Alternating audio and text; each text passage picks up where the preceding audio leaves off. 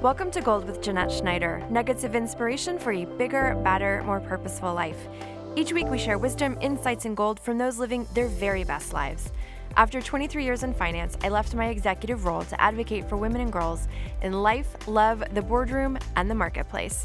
Now, the CEO of LIV Media, I am thrilled to create wellness based content and technologies to help you level up and become more conscious of your ripple.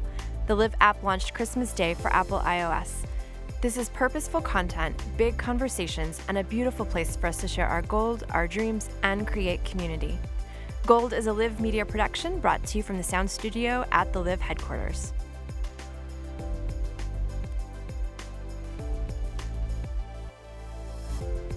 Dan Mason believes that the surest way to create the life you love is to first understand the life that is holding you back, the one that is hiding just underneath the surface, the old beliefs, the unhealed trauma, and the ways in which you believe you are unworthy. Dan Mason is a nationally recognized career and life transition coach and host of the Apple number one debut podcast, Life Amplified. His work has been featured at the Huffington Post, The Good Men Project, and the nationally syndicated Elvis Duran Morning Show. Dan has helped clients in 13 countries discover their calling, leave their soul crushing corporate jobs, and create careers that are meaningful to their bank account and the world at large. Dan and I dig into trauma, both big T trauma and little t trauma, and the steps we take to understand who we are under the stories we've told ourselves. I love this conversation because Dan has successfully moved his clients from muted dreams into actionable next steps after he himself did the big, dirty work. Let's dig in. I am so excited to welcome back with me on Gold Dan Mason. I know. It's cool to be here and doing it in person this time. I know. So, So, the first time that we finally actually see each other in person, we're in San Diego yeah. in an amazing studio where we're gracing the space that Tony Robbins and Deepak Chopra have been. I know. That's pretty Crazy, cool, right? right? I love it. I love it too, and I'm so glad that you're here. And I, um, I appreciate your contribution to Gold, and now with the LIV app, you're going to be one of our contributors on the LIV app. So thank you for that, Thank you for having me. of course. And today I'm going to to get deep. Yeah, right? I want to talk about, um, I want to talk about trauma, Dan. I know, right? It's going to be deep. It's so funny because, like, you know, my calling card and where I've sort of established myself in the coaching space is the, hey, you know, reinvent your career and do work you love guy. Mm-hmm. And it's been really hard for me to personally reconcile, like, having these trauma conversations publicly because there's a little part of me that's like, well, I'm not some PhD, I'm not a psychotherapist, and Yep. who am I to talk about this stuff?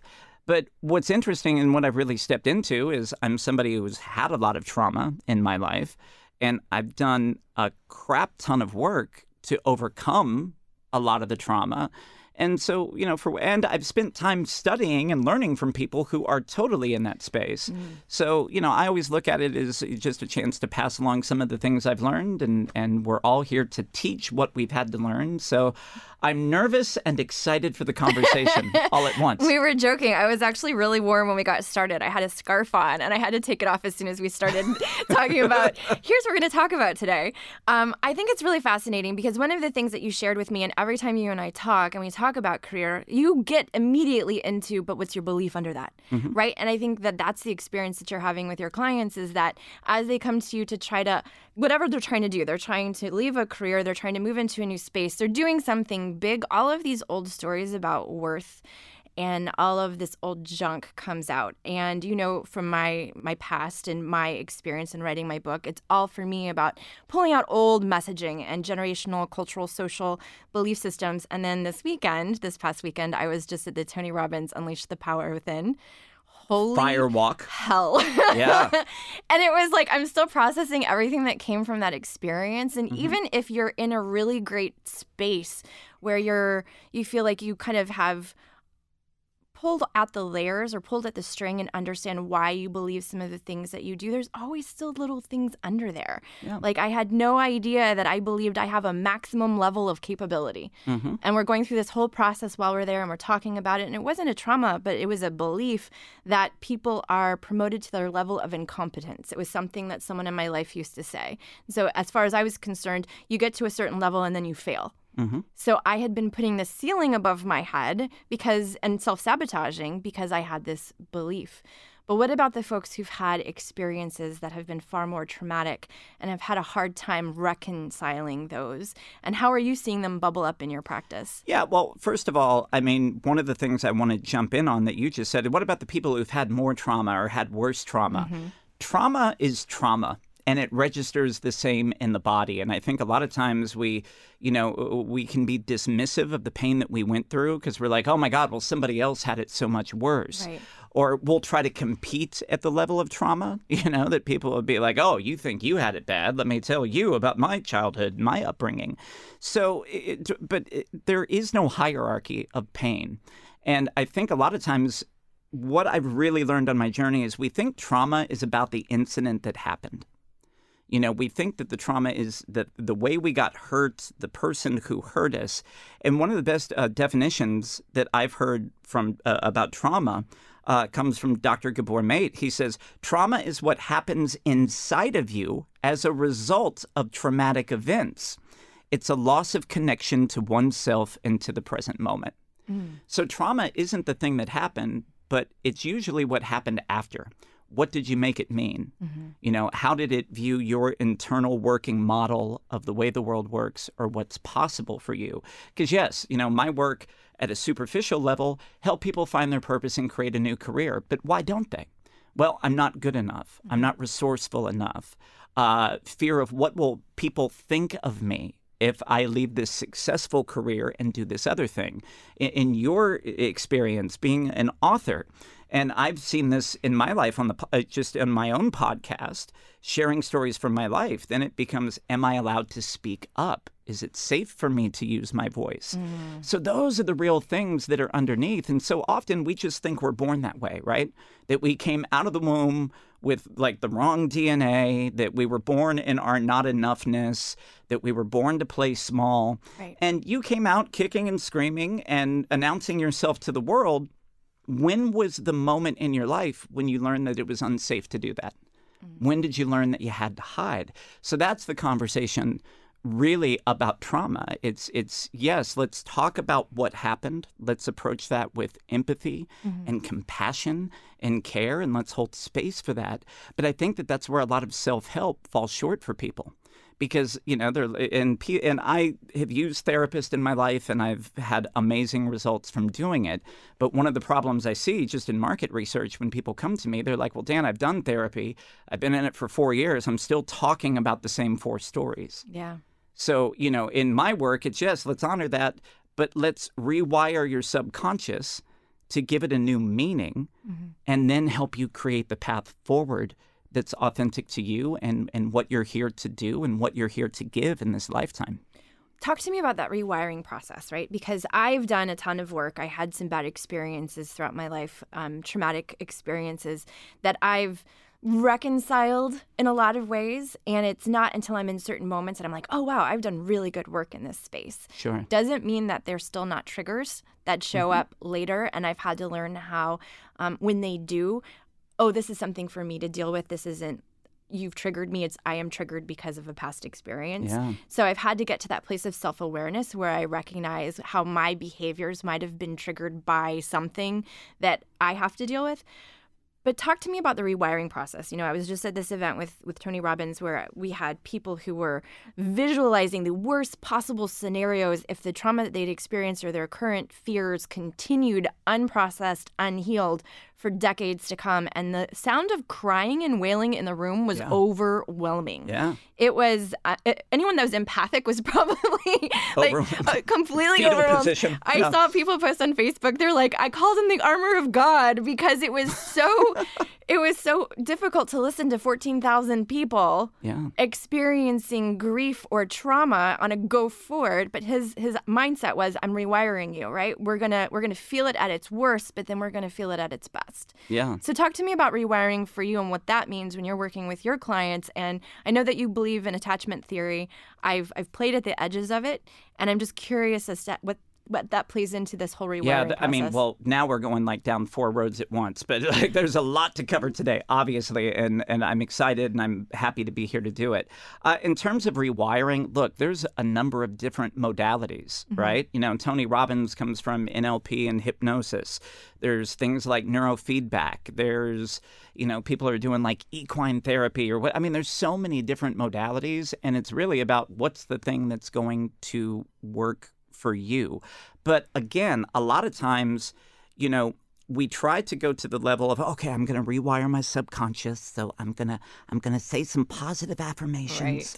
and I'm going to sit here with my legs crossed and I am worthy of the love and abundance of the universe and then like the voice in the back of your head is like screw you. No, you're not. You've never been. right. One of the things, really, when we talk about healing trauma, is we try to jump to the reprogramming before we've even like shared what happened. And this is what happens, right? People are like, I had a friend, for instance, who was in this terrible narcissistic abuse marriage.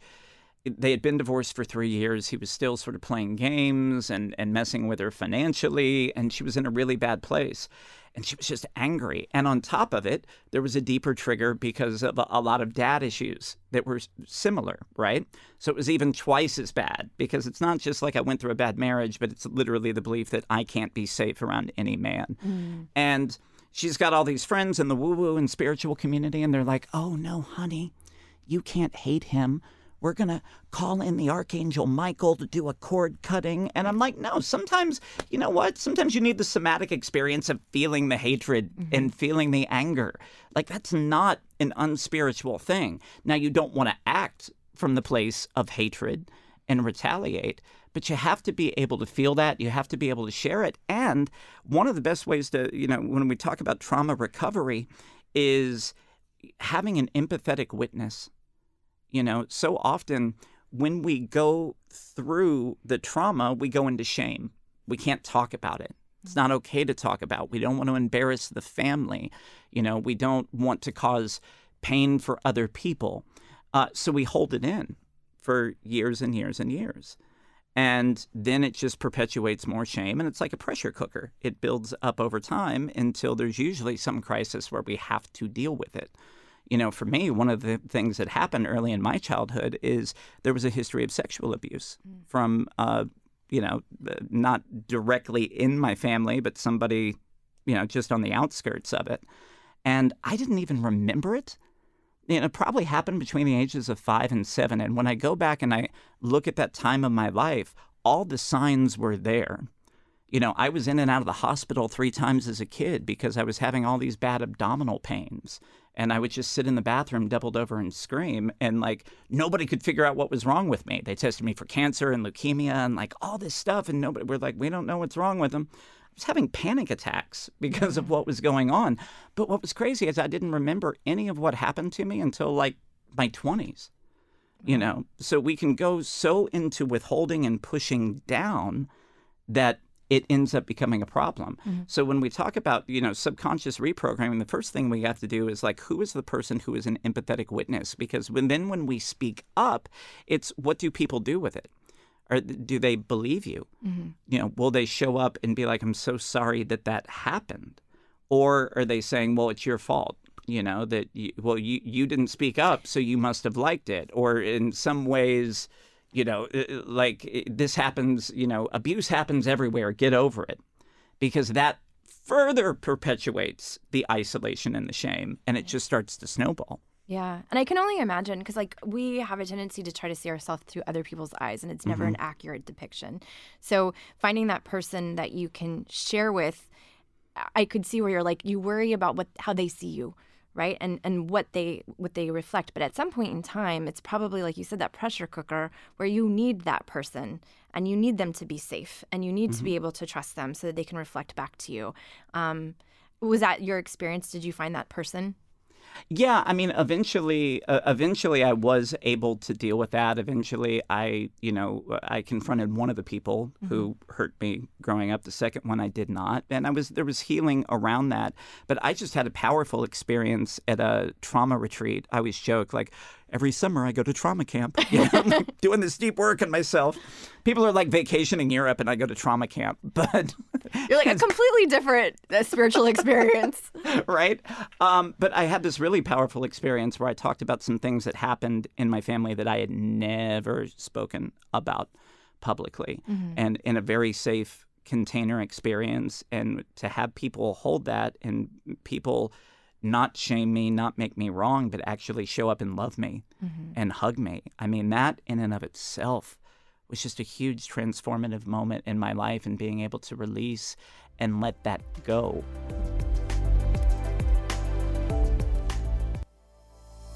Today Gold is brought to you by LIV Media and the LIV app, now available on the Apple App Store. We believe that healthy you today leads to a healthier world tomorrow. To that end, we have created accountability features and a platform of curated coaches and thought leaders in a wide variety of areas, all to bring each person to their best self as a whole and healthy individual. We do this through time proven tools that offer personal accountability, measurable growth, a support system, and community. At all times, LIV guests have access to an accountability coach or to our network of coaches through email submission. Whether you simply want to goal set with a little support or have a coach provide you a monthly plan, we've got you. The team at LIV has worked so hard to provide you something special, and since we love giving gifts and self development is our thing, what better time to offer a gift to build out your 2020 vision than now? For a limited time, all guests who download the app will receive full VIP access for 30 days. That means goal setting, talks, challenges, and a one on one conversation with a LIV Method coach to start your new year off right. Search LIV Media Inc. in the Apple App Store or link to us through our Instagram account at loveisviral.media or mine at ms.jeanette Schneider. This offer won't last, so sign up now and Happy New Year and New Decade from the LIV fam to you. Huge transformative moment in my life and being able to release and let that go, you know, and uh, so yeah very very powerful to have the empathetic witness because you know and i think I, i'm so inclined to make jokes to break tension mm-hmm. so after we're in the small breakout session i sort of spilled this story of what i had been through and my healing journey and then i looked at everybody just with a smile I'm like hey guys you know thanks for holding space for my greatest shame right. you know and one of the women who was there uh, and it was even more powerful because she was sort of a mom archetype. Mm-hmm. You know, she was a little bit older Nurturing. lady. She looked at me and she goes, or the greatest survival story. And like literally the minute that somebody said that, I was just ah, waterworks because she saw you. Was, yeah, and she saw through your that facade that you have, that little barrier that you have to make it okay. Yeah. So it's not about what happened to you. Mm-hmm. It's about what happened after that. What did you make it mean? And really, the path forward is about realizing that the past can't be changed, right? Mm-hmm. That, that, that, you know, there's so many people who wish things had happened differently. It's not going to move you forward. It's really about uh, how do I relate to this differently? Because, you know, I talked to a guest one time on my podcast about trauma, a woman by the name of Connie Lawrence, and she was talking about this cycle of like you're a victim, then you're a survivor, and then you become a change maker. Mm, I like that. Yeah. So, and by the way, one other thing I just want to address about trauma we're talking today about all the big T traumas mm-hmm. abuse, neglect, you know, physical, emotional, sexual abuse, you know, the, the financial abuse. There's all these things that happen in in families and happen in the world that are terrible.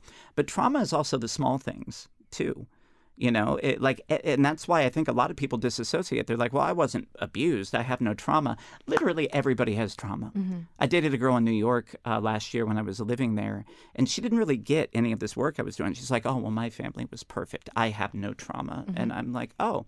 And then we were a few drinks in one night and like she went to go try on a dress and like had this really big breakdown and started telling me about the time she was like eight years old and wanted to get her hair cut into a bob, and her dad took her to do it. And she came home, and mom said she looked fat. Mm. And it created like this whole lifetime of body image issues.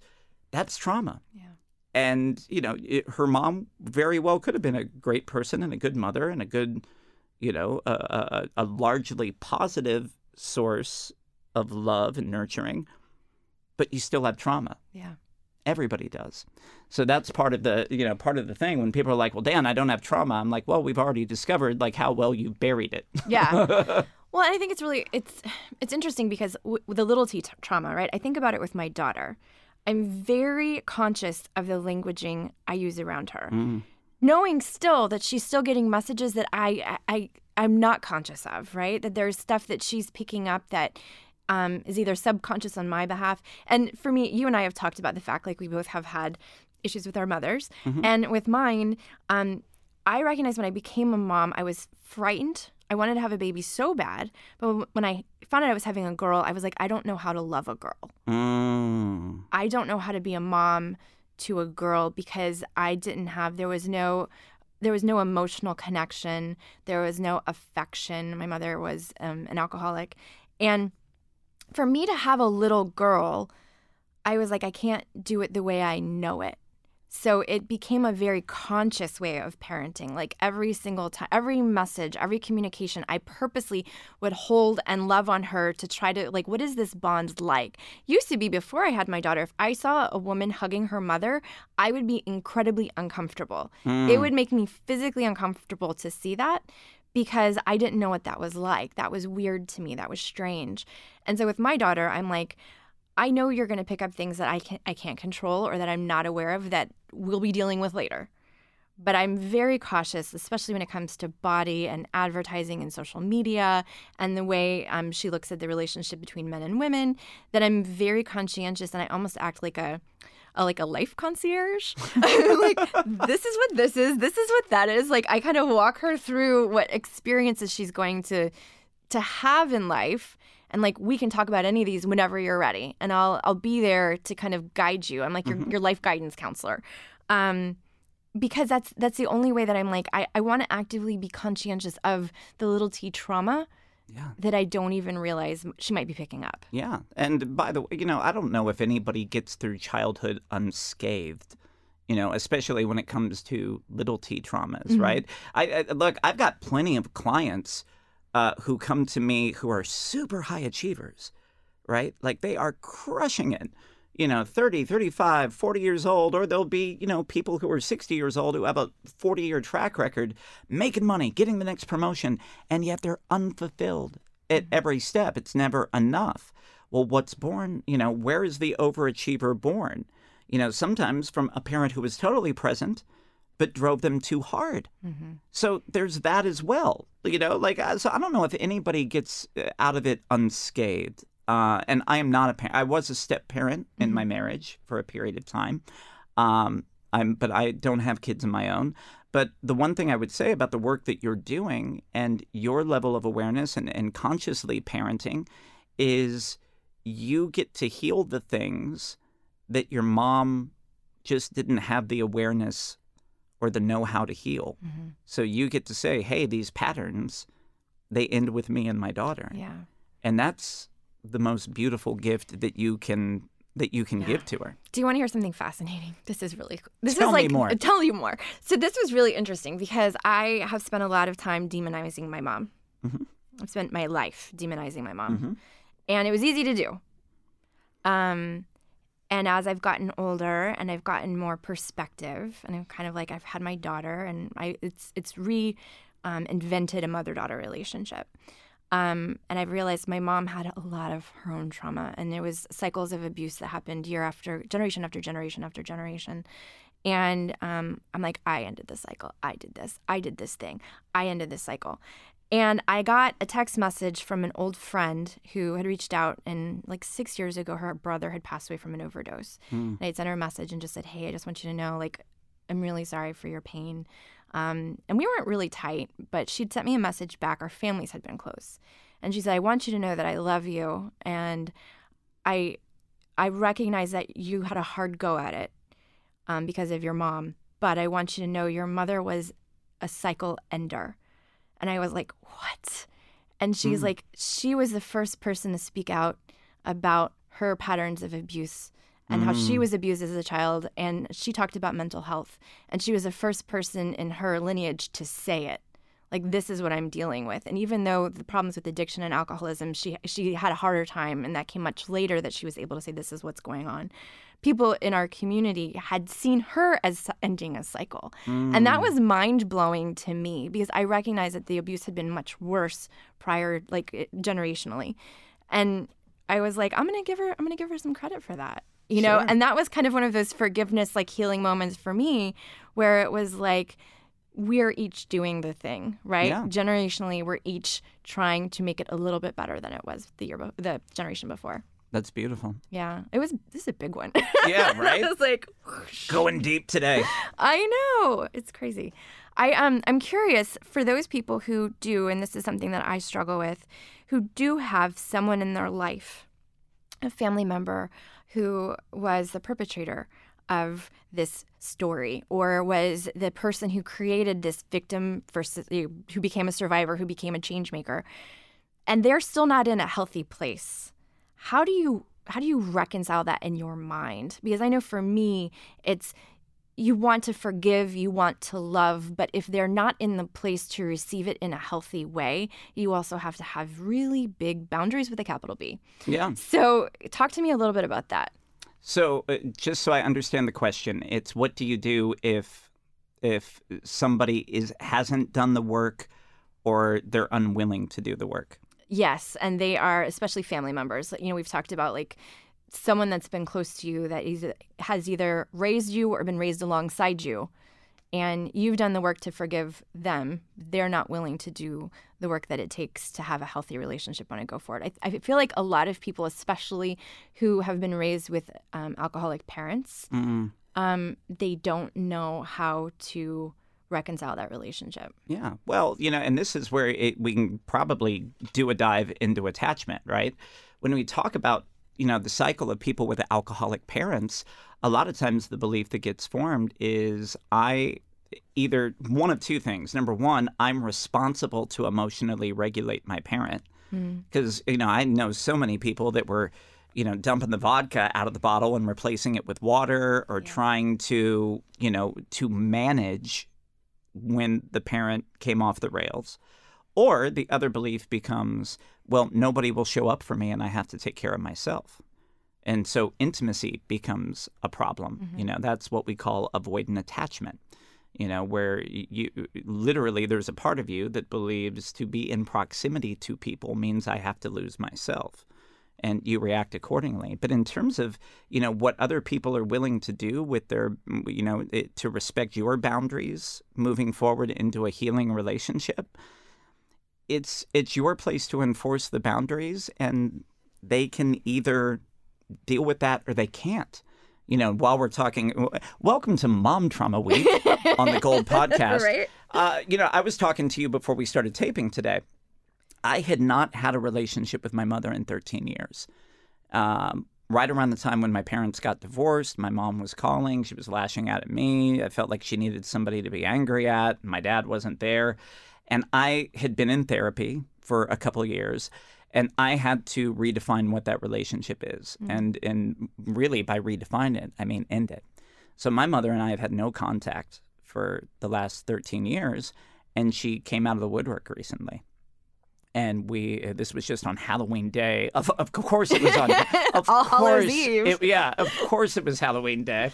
She was not wearing a Michael Myers mask, so you know, props to her for that. But she called me, and we had a conversation, and she wanted to apologize for a lot of the things that she did. Uh, she wanted to apologize for the, the, the hitting and the yelling and the screaming and, and the cussing. And, you know, then she's like, and there is no excuse, Daniel. There is no excuse. And then proceeded to spend about 25 minutes kind of making excuses for why it happened. And but what was interesting for me in that moment, like 15 years ago, I would have reacted to that. She won't apologize. She won't do this. She won't give me what I want. And I was not at all in the trigger during the conversation. That's you know, beautiful. because I just came to this point where I realized my mom doesn't know how to fully apologize. She doesn't know how to take responsibility. She, you know, it's easy for, and most of us don't, by the way, it's easy for us to live in a story of blame. Mm-hmm. Um, and the only reason I didn't get the childhood that I wanted is because my mom didn't know how to do that. She had no base of experience in her upbringing that would have made her able to do that. And at the end of the conversation, you know, she was fishing for, you know, let's keep a, a dialogue going. And I wasn't ready to commit to it. And I just told her, I said, Mom, I was like, I don't know how to have an experience of you as a positive influence in my life. I'm willing to open a door to keep a relationship, but I don't know what that looks like right now, and we can address it down the road. Mm-hmm. And I felt pretty good about the conversation. We finished. About five days later, my phone rings and it's my mom. And by the way, like I don't know what how this happens. Like in the 13 years since I've seen her, she moved to the mountains of Kentucky, and now all of a sudden she sounds really Kentucky. Daniel, it's mom. I'm like, oh lord, here we go.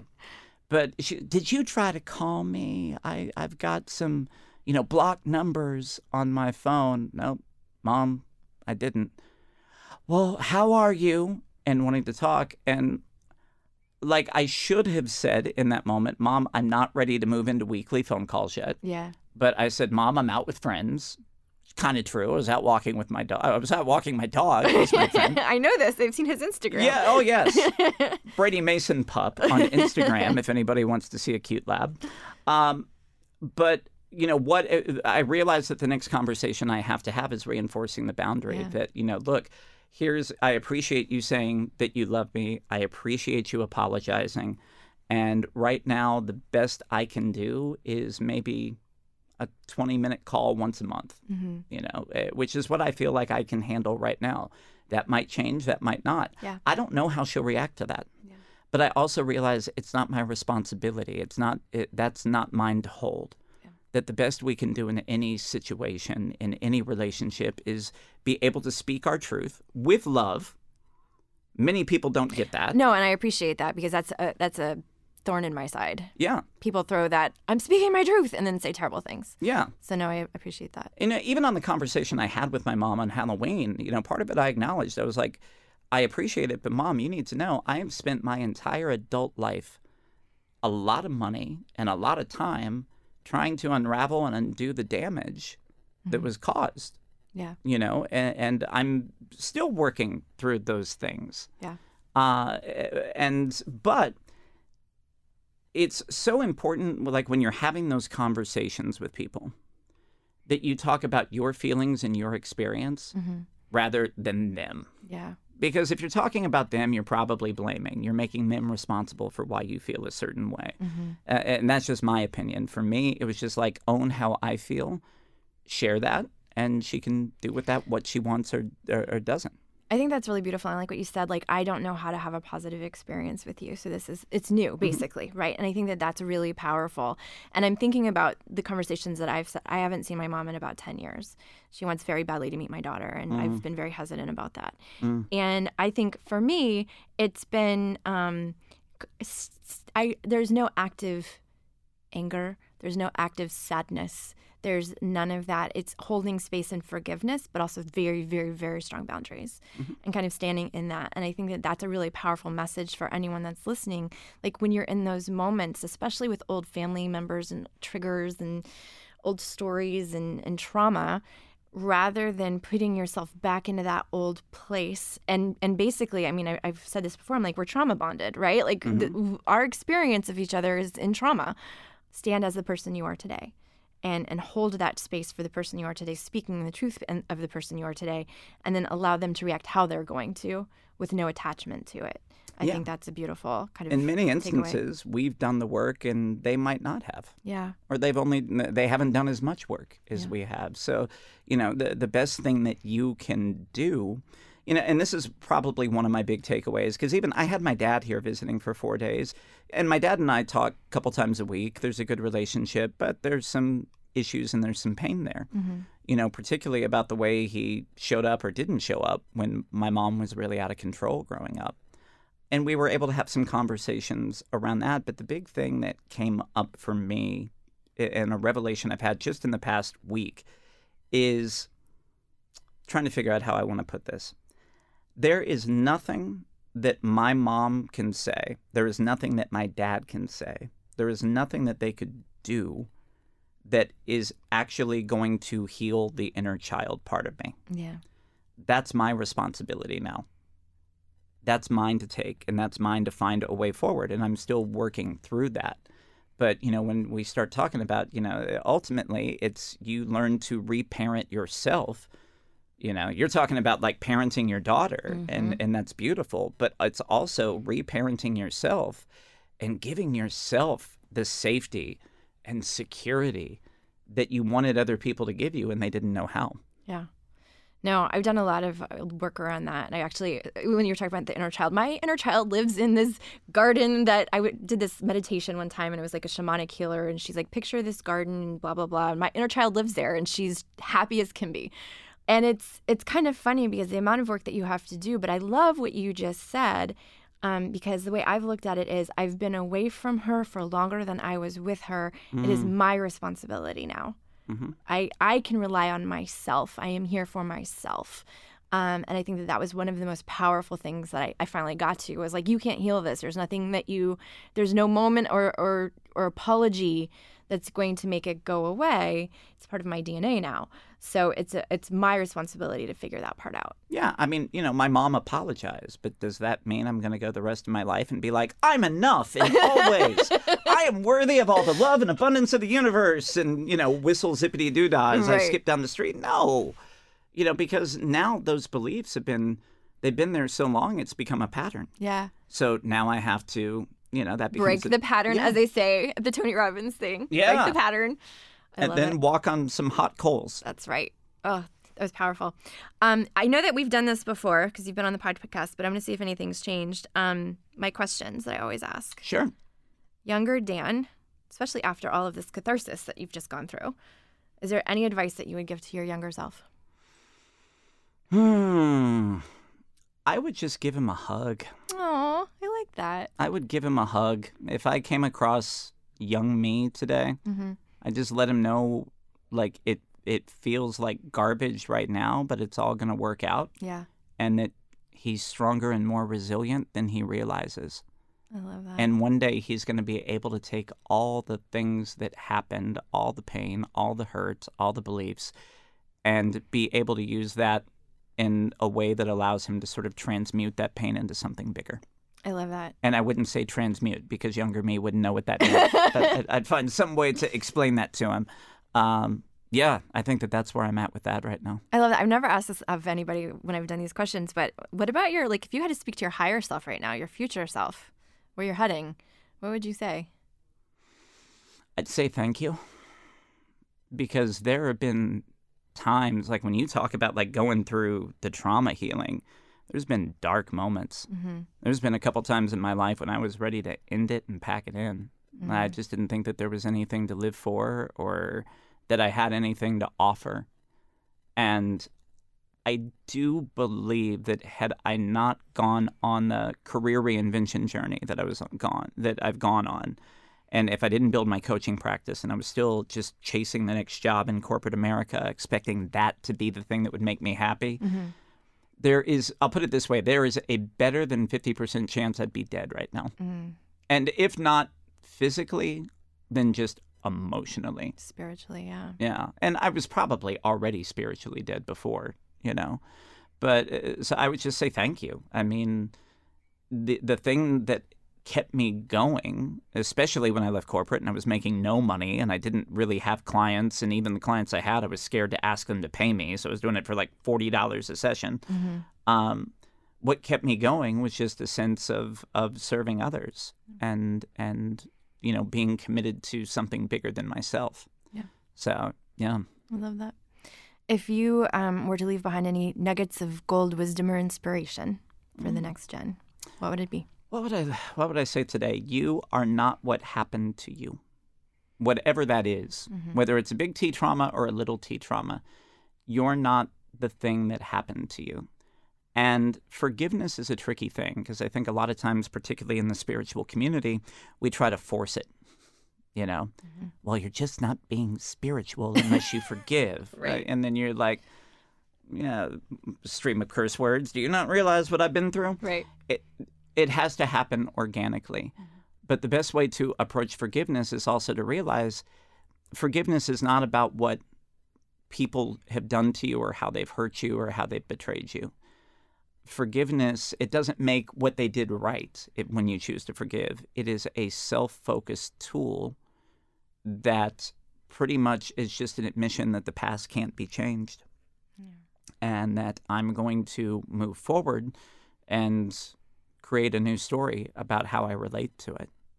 I love that. I think forgiveness for me has been so interesting because when I have tried to force it and be, I'm going to do mantras and I'm going to do this and I'm going to do that, and you're concentrating so hard on this spiritual attainment of forgiveness, it, it, it it's when it's like I wake up and I didn't don't think about that person that day, or when I get a phone call and it doesn't hurt as much, mm-hmm. or I don't, I go a week and don't think about the thing and I'm like, "Oh, that feels good." You know, it's it's in the moments where it's like you've practiced forgiveness, you've thought about how you want to forgive, but it, it's in the moments that I think I've realized I've released it because I haven't thought about it so much. It's not consuming me anymore. Mm. And I think that that has been really fascinating for me. Gr- grief and forgiveness have been very layered journeys for me, mm-hmm. and it's always when I'm like, "I didn't think about that person today."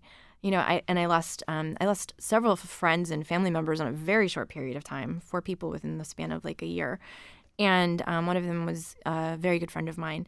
And even two years later, three years later, I'll be somewhere out and about and I'll see someone that has freckles across their face that look like hers and I'll just start mm. crying, you know, or I'll be at airport restaurant and forget that we were snowed in and I order her salad and just start crying.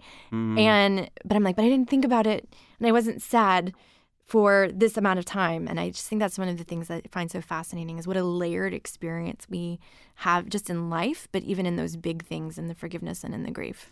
Grief, especially because, like, you know, we go to these Tony Robbins events or whatever yeah. self help thing you go to, and it's all about, well, we got to reframe and we got to look at it differently. And yeah, but you can't reframe grief. Mm-hmm. The only thing you can do with grief is live it. Yeah. You know? And sometimes that includes grieving for yourself. You know, if you've been disassociated for the pain of what happened to you, mm-hmm. um, y- you need a time to grieve that as well. Yeah. No, I think it's just it's so powerful, and I love I love what you said because I think you you do have those moments, and sometimes we get we're hard on ourselves because we feel like we feel like we're not doing it right because we're not healed fast enough. Sure. Right? Or it's painful, and why can't I get through this, and why can't I get over it, and but giving ourselves some grace. Yeah, um, and a misperception about trauma is we think it's like that one day we cure it. Right. An old mentor of mine used to say all the time, trauma is not a bacteria. You don't take a Z-Pak and just clean it out and it's done. Mm-hmm. It's a virus. Mm-hmm. And it flares up again mm-hmm. during times of stress. Or it flares up when you're ready for a massive up level you know when you're ready to go to a next level in your life then eh, every time i've like leveled up in some area of my business over the last four years like it's almost like the Where's Waldo book. It's just like you turn the page and now he's over in the other corner, just like waving. Hey, hey, Dan, it's your trauma. Right. Still here. Still here, I've man. Got a message for you. Yeah. Just want you to remember you're not enough. Right. And so, but now I've been able to process that and I see it for what it is. And I know that, you know, it's always going to be there. Sometimes it shows up in a different way or in a sneaky way where I don't consciously realize that's what it is. But I'll be like, oh, yeah. All right. Now we're back to the mom stuff. Okay got it. Yeah. Move forward anyway. I love that. It's a great message and something that I'm gonna I'm gonna I'm gonna visualize the Where, Where's Waldo. Yeah, right. Yeah, like there he is. Because like this just this weekend, leveling up in a part of my my business, right? And all of a sudden I'm like, oh my gosh, I've had this belief and I had no idea it was there, or I'm having issues of worth, or whatever.